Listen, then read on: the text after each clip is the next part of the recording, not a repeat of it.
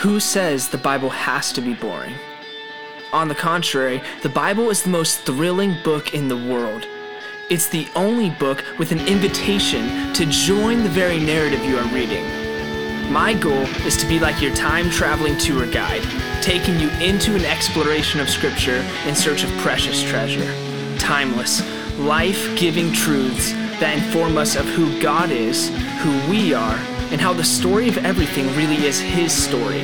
I invite you to join me as we learn to read the story, trust the story, and live the story, because there's no greater adventure than knowing the God of the Bible.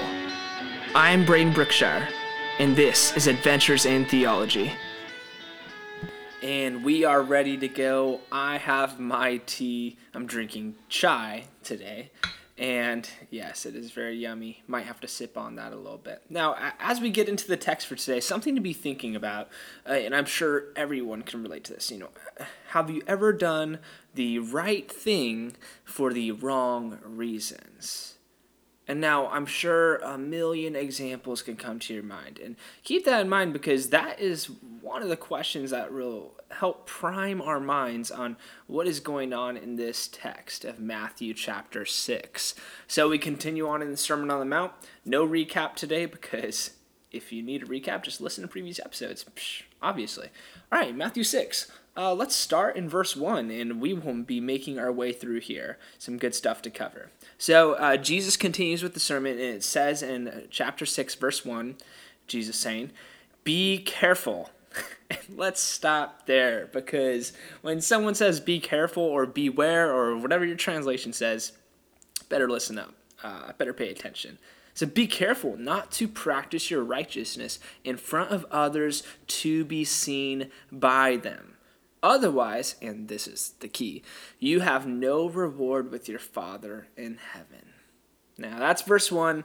Let's do some quick disclaimers here. Uh, of course, he's saying, uh, Beware of practicing your righteousness in front, in front of others to be seen by them. This is not saying to not practice righteousness. I don't know. Some Christian circles do a weird job where they act like our righteousness are just like, you know, they quote the Isaiah verse. It's just like filthy rags before the Lord. Like, it doesn't matter. Like, no, well, uh, bad verse out of context. Like, uh, you know, God does want us to live righteous lives and it pleases him and in light of our right relationship with him we should be righteous and practice righteousness. It should be actions that come from us.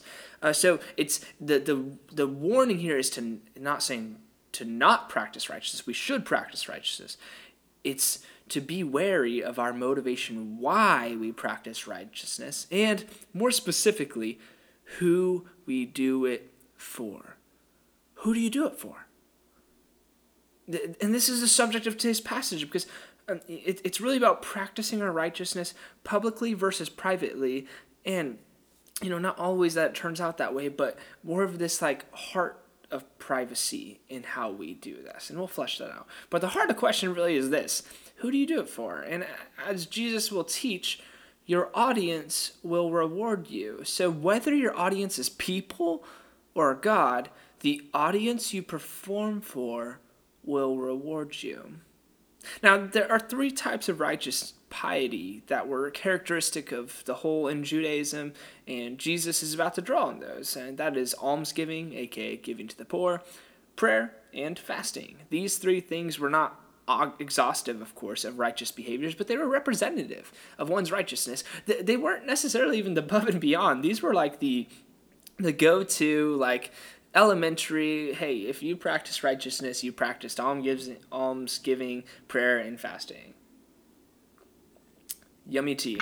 Okay so uh, when he's using these examples and drawing from them he, he's really just showcasing kind of like the basics and these are representative of many more examples. So for any example given in this text uh, which he's making the same point through all three of them the point applies obviously to much more. So let's keep reading in verses 2 through 4 it's, so Jesus says, So whenever you give to the poor, don't sound a trumpet before you, as the hypocrites do in the synagogues and on the streets, to be applauded by the people. Truly, I tell you, they have their reward. But when you give to the poor, don't let your left hand know what your right hand is doing, so that your giving may be in secret, and your Father who sees you in secret will reward you. Now, in a society where welfare did not exist like it did didn't in the Roman world. I mean, you know, when we have like poor in uh, America, for example, like there are a lot of government welfare problems uh, or problems, solutions. And so basically, the government has welfare as built into it, where that didn't exist in the ancient world. And so, in a society where welfare did not exist, taking care of the poor was left up to the religious people, um, those who practiced their righteousness. Roman society had no sympathy for the poor, but the Hebrew Bible places great emphasis on it. That is why Jesus does not even have to convince his audience about this. He doesn't say if, he says when. And so there's an assumption that practicing righteousness will include, though not limited to, these things. But uh, what's going on here? I, I love the wordplay, you know, all this like sounding the trumpets, the applause, and the, the hypocrite, all this language. These are word plays here. That, and it's like Jesus' way of comparing the Pharisees to those in the theater. First of all, the word hypocrite in the Greek is to say that the true judgment or value or criteria of something is underneath. It's underneath, but underneath what? Underneath the mask. It's theater language and imagery. Hypocrites are those who put on a mask and make a charade out of what they are what they do. There's a disconnect between their public and private life, and their actions are disconnected from their heart. And we all act with hypocrisy at times, but hopefully we are not hypocrites. And so, you know, going back to the, so for a hypocrite, someone can act like a lawyer or a soldier or an aristocrat on stage, but once the curtain closes, they are who they are when they are no longer playing the part in front of everyone. And Jesus' point is that the appearance of righteousness and the authenticity of righteousness are not synonymous. Do you get that? The appearance of righteousness, righteousness and the authenticity of righteousness are not synonymous. One can act righteously, like an actor in a play, without being righteous. And part of this grand invitation in the Sermon on the Mount is invitation into wholeness. Again, I invite you to see Matthew 5, verse 48, and really listen to the episode on that one because the translation, be perfect as your heavenly Father is perfect, is kind of misleading and missing the point. Be whole as your heavenly Father is whole. And so uh, Jesus is inviting that us to that, so that this life of wholeness in human flourishing involves, no doubt, a life of where authentic righteousness, not just the charade of it, not just playing the part, but one that actually stems from who we are. You know, and unfortunately, some people, and I, you know, Jesus, of course, calling out the Pharisees here a little bit and such, some people have made the world their stage and their good deeds are simply a means to boost their own platform. And the charade just never ends. There's the mask. You know, a lot of us, we hide a mask on how we portray ourselves on social media or however it looks. But if it's not the real thing, what's the point? I mean, and, and so with this theater, like Jesus is saying, like, these are the people who, uh, you know, they're sounding a trumpet before they even do something good. Like, uh, this is, again, like, before a play would start, you would sound the trumpet to kind of announce, like, oh, the play is about to get started. So basically, these people are saying, like, when they're about to do something good, they gather everyone's attention. Like, hey, everyone look at me. See that poor person. I'm going to go help them. Like, and I hate to say this, guys, but I, I feel like sometimes um, social media is used as a means just to boost how good we look. And now here's the thing I am not giving any hard and fast rules as to how you use your social media or what you talk about on there. Like I was sharing this with someone the other day. Like if if you are ever um, talking about what God is doing in your life, or even sharing something awesome that either you did for someone else or that your church has done for others, or something like, I am never, ever, ever going to judge it or judge the motive behind it. Like I, first of all, I can't. I mean, I can't judge your motive and you can't judge mine. I really can't see. You might have a mask on and be a hypocrite, have the mask on and the value underneath, I just can't see it. But it's not my place to judge that. And likewise. And so, you know, this is not a passage of Jesus saying, all right, let me show you how to point the finger at other people. Like, hey, that's a talk for another time.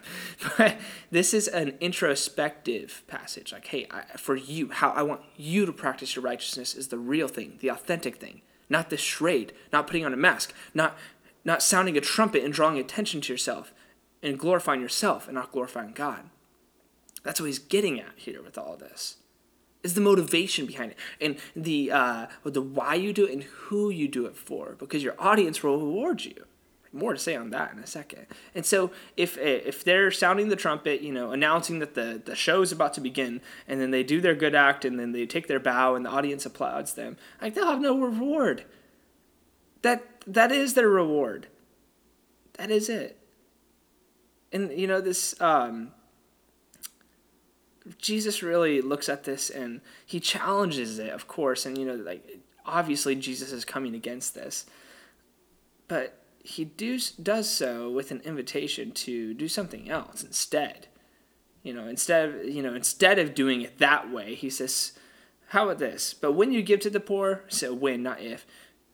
Don't let your left hand know what your right hand is doing, so that your giving may be in secret, and your Father who sees you in secret will reward you a few things to talk about here.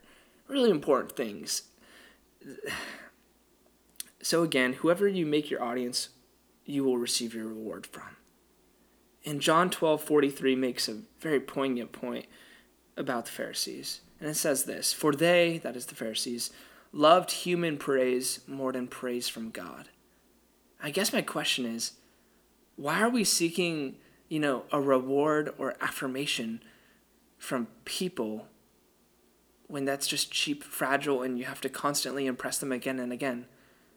When your Heavenly Father takes great delight in us if we would just authentically live to only please Him. If, if God, and this is true, if, if God's affirmation is the only one that matters, and it is, and He's the only audience that really matters, why do we work so hard pleasing everyone else? Making it a show to where we know and no one else could judge our character in that. No, only God can judge me and all that stuff. But like, you know the truth. You know when you get home and you take off the mask and you worked so hard all day just to be seen by other people, to feel seen, to be applauded. But all along, you missed out on the opportunity just to be seen by God. And that that's that's what it says here. You know, I love that in verse 4. And your Father who sees you, your Father who sees you in secret will reward you. You see, we, we miss out on the reward of being seen and affirmed by our Father when we're looking for that kind of affirmation in all the wrong places. See, of course, uh, this this passage assumes that someone is practicing righteousness, so that's a good thing. But it's talking about the disconnect where it's doing it for showmanship versus out of this authentic heart of righteousness, and it's also doing it for the wrong audience, and so doing it with the motivation to be applauded by people versus to be affirmed by God. The only person who can, who can actually affirm us in a way that is meaningful and long lasting is God, and so He needs to be our audience in this. Now. Um, it's kind of like would you still do that good act even if you couldn't post it on Instagram?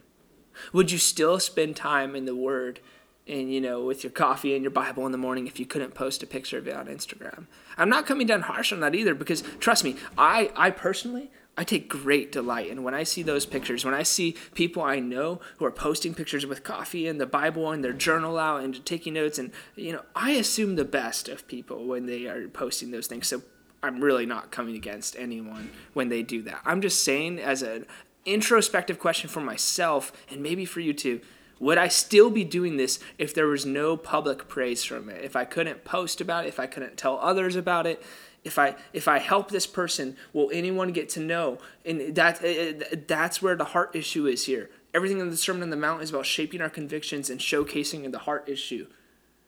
If we're thinking, oh my gosh, like I, I want to do this great thing for someone, but is there going to be anything in it for me? Am I going to be, are people going to reward me for this? Misses the point that your Father sees you and your Father who sees you in secret will reward you. Do you trust that? Do you trust that your Father sees you? And do you trust that your Father will reward you? And I, am not talking about cheap rewards, you know, like C.S. Lewis used to talk about how there's two different kinds of rewards extrinsic and intrinsic rewards. Extrinsic rewards are the rewards that have kind of like nothing to do with the act itself. And eh, kind of just an example like if you uh, bought a raffle ticket and you happen to be drawn and you won the raffle prize of a new car or a pair of socks or whatever. And like that, that the reward is extrinsic, has really nothing to do with the act. I mean, yeah, you had to buy a raffle ticket, but like as there's a, like a big disconnect. The reward is superfluous. It could have been anything from a pair of socks to a new car. It had nothing to do with the act. Versus intrinsic rewards are organically connected to the act. For example, the reward of practicing your form with golf means that you are likely to perform better and enjoy your time on the golf course, likely to be able to maybe compete at a higher level. The, the reward is interconnected to the work itself. And I, ask you, which is better fitting here? Some kind of extrinsic, uh, dare I say, superfluous reward, or is it something intrinsic? And I believe the rewards in, are intrinsic, and I believe that's everywhere in the New Testament. Anytime a reward is spoken of, it's never comparative. You know, versus like getting more of a reward than someone else. It's not like that. It's it's more of just like, hey, like, are you missing out on the reward that's organically connected to the work? Are you missing out on the reward that's there for you? Are you missing out on being seen and rewarded by your Father? And I, I really think that this reward is like this affirmation of being seen and known and affirmed and delighted in by God the Father and like because when we act righteously and when we live righteous we are reflecting the character of the father. And he takes delight in that. And when we get to experience that we experience a little bit of what it's like to live with his heart out of his chest in this world acting it like to, towards someone else. And you know sometimes when we do those things when we do righteous things helping someone else doing something good million examples we could think of here. When we do those things I've talked to many people, and there's there's usually a joy or a peace associated with it. And some people, unfortunately, feel guilty about that. Like, man, I love serving, and it just like I, it really pr- produces so much joy in me. But I know that's my pride welling up. Like, oh, I shouldn't be feeling this way because then it's just making it about me. And it's like for me, I'm just like, wait, what? You're feeling wait a second, that sounds more like the devil than like God the Father. That sounds like the devil to rob you of the joy that's connected to serving and practicing your righteousness in an authentic manner. When you're practicing your righteousness in an authentic manner, doing good, um, uh, seeking justice, loving mercy, and walking humbly with the Lord your God, like, uh, and being a light for others, like, there is going to be, God will, in fact, connect that to the experience of joy and peace in your life. You know, it's amazing to me how many people want God's joy or peace in their life. They want the joy of Jesus, but they don't want the mantle of Jesus. They want his joy, but they don't want to go uh, do what he is doing and spend time where he's at and located. And so, yeah, so intrinsic rewards are the rewards that are organically connected to the work. I, I even would call these um, relational dividends, if you will, relational dividends. The, because these are acts of righteousness done with the right motive, which lead to a reward from the Father. These good deeds don't get you into relationship with God.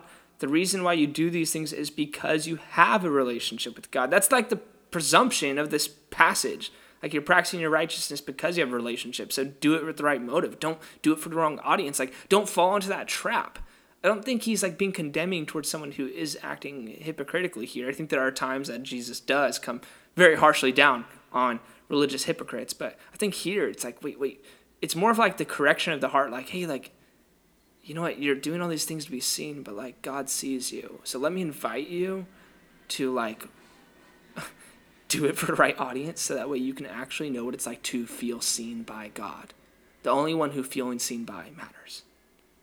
So these relational dividends, it doesn't get you into relationship with God. You already have one. They're relational dividends that enhance the relationship. Think of the times when good acts or doing awesome things for people draw you closer to that loved one. Those aren't to earn their favor, but a means of enjoying them and showing appreciation. Simple example for your spouse if it's been a long day and there's a large pile of dishes stacked up and You say, you know what, I'm, I'm going to go do the dishes. I know neither of us want to, but I'm going to go do the dishes. That's a relational dividend. It wasn't like if you didn't do the dishes, you're going to get a divorce. I sure hope not. That's terrible. But like, I'm sure there's an appreciation in when your spouse says, thank you. Like, so kind. And the joy that comes from like doing that and sharing that in one another, like the, the sacrifice and the selflessness and all that, like that wells up from that. That's the experience of it. That's a relational dividend, I would call that. And so, you know, some might label that a reward, and I just think that needs to be qualified. I think these are relational dividends. And so, like I already said, why seek from people, only God can give. The reward of affirmation and all of that. From people, that's cheap. From God, it's real. One of the best things I love about this passage and this concept is that you can't actually get away with it. Like I said, I mean, you can fool me with the mask, I can fool you with the mask, but the true value of what's underneath is bears naked before God. He knows. And so we can fool each other, but you can't fool God. He is the one who truly sees. And so I, I don't I don't want to read this passage as a way to start trying to pick apart who is being a hypocrite and who's not. It's not my place. Whenever I see you talking about what God is doing or what you know any good that you've done, I'm assuming it's coming from the right place. And so let's keep going in this passage. Same type of idea in verses five and six. let's read it. But now about prayer. Whenever you pray, you must not be like the hypocrites, because they love to pray standing in the synagogues and on the street corners to be seen by people. Truly, I tell you, they have their reward. But when you pray, go into your private room, shut your door, and pray to your Father who is in secret. And your Father who sees you in secret will reward you.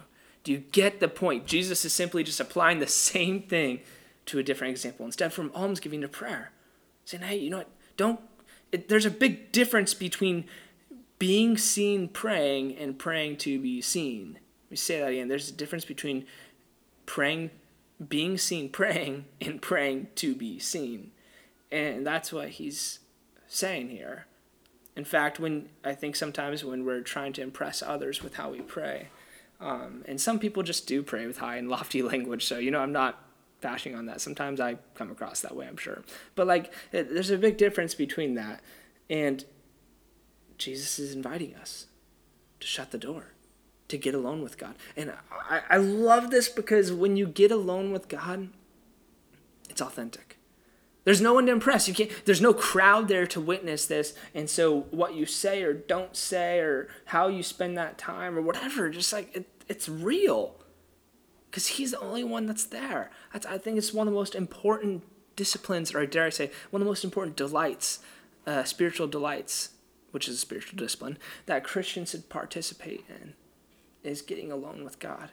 And this verse says that when you pray, you know, and prayer is more than just giving God your laundry list of things that you want. Communion with time, keeping happy, happy company with God. As some of the ancients used to say. Get alone with Him. And when you get alone with Him, there's, there's kind of like this organic reward, again, intrinsic reward connected with that. Your Father who sees you in secret will reward you. And what better reward than some versus something superfluous? What better reward than just getting alone with God for the reward of getting God? Getting away from the distractions, getting away from self, and just delighting in Him, Him delighting in you and receiving that, being affirmed by Him. We could skip down to verse 16 because um, we're going to cover verses 7 through 15 in next week's episode. So, yeah, I'm doing something unusual. I'm skipping down ahead, but this is about fasting and it covers the same thing. So, let me read it. Whenever you fast, don't be gloomy like the hypocrites, for they disfigure their faces so that their fasting is obvious to people. Truly, I tell you, they have their reward. But when you fast, put oil on your head and wash your face, so that your fasting isn't obvious to others, but to your Father who is in secret. And your Father who sees you in secret will, will, will reward you. There's this constant theme in this passage about uh, doing something publicly to be seen by others and doing something privately to be seen in secret. There's something about the secret place. There's something about doing something with no other joy than just to be seen by God and that honestly is a little bit mysterious. That is hard to explain. That uh, you have to kind of just do it yourself and try it yourself. Because uh, I think when we do, those who have of us who sometimes are maybe living under this perpetual mask or under in a season of life where we're living under a mask, it's gonna the mask will shatter and fall apart when we take Jesus up on this.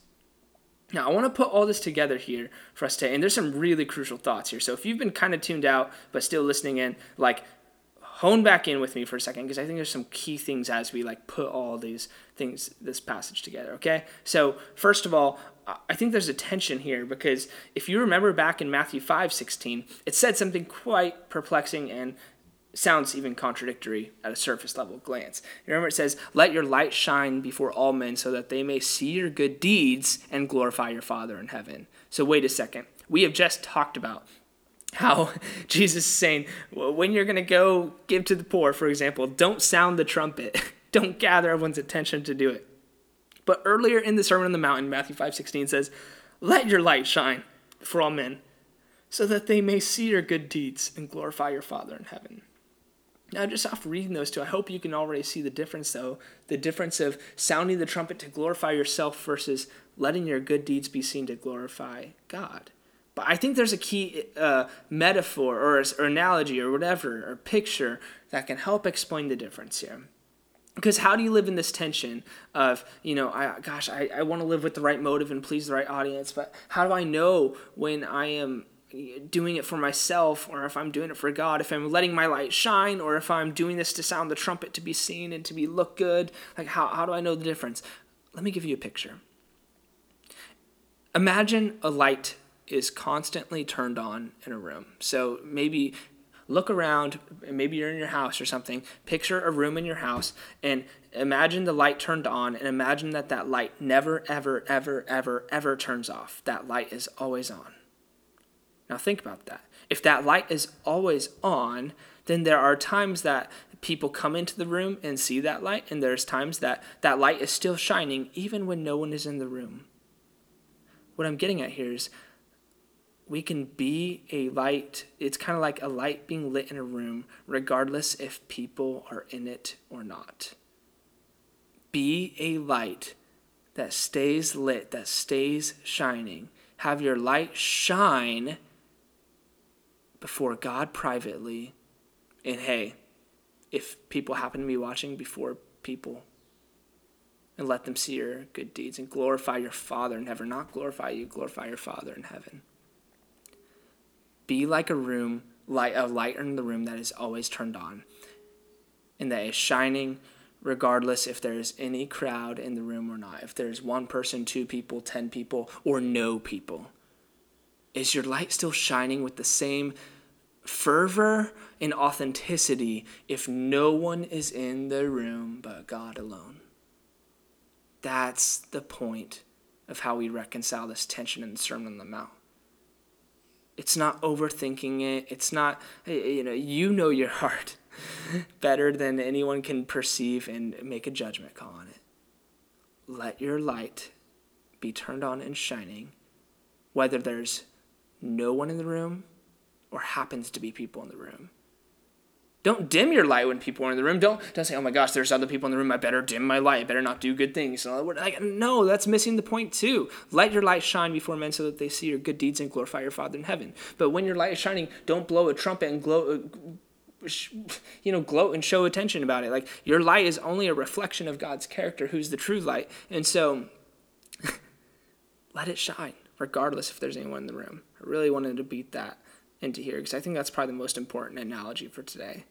Um, and, and, another thing I've talked about with people before, and I've heard people struggling with is like, you know, how, how, how do I then, if I'm not supposed to like blow a trumpet and receive all this affirmation from people, how do I receive affirmation from people when they do recognize me using one of my spiritual gifts or when they recognize me doing something good? Like, how do I let that be God glorifying instead of just me? Do I just divert the attention? Do I say like it's all God or like well, there's no like Christian jargon that really solves the case, but I can give you uh, what I think is helpful. And someone taught this to me, and so I'm gonna well maybe teach it to you.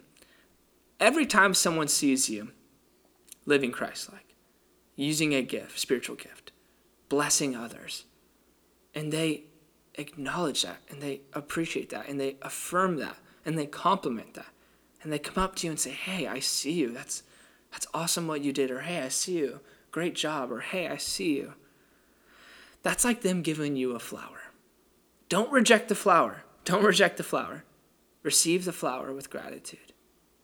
And then, you know, maybe later in the day, something else happens. Hey, I see you. Great job. I see you. Receive the flower. Thank you. And maybe that happens a few more times throughout the day. At the end of the day, you now have a bouquet of flowers. And you get to give that back to God. Not in this, like, you know,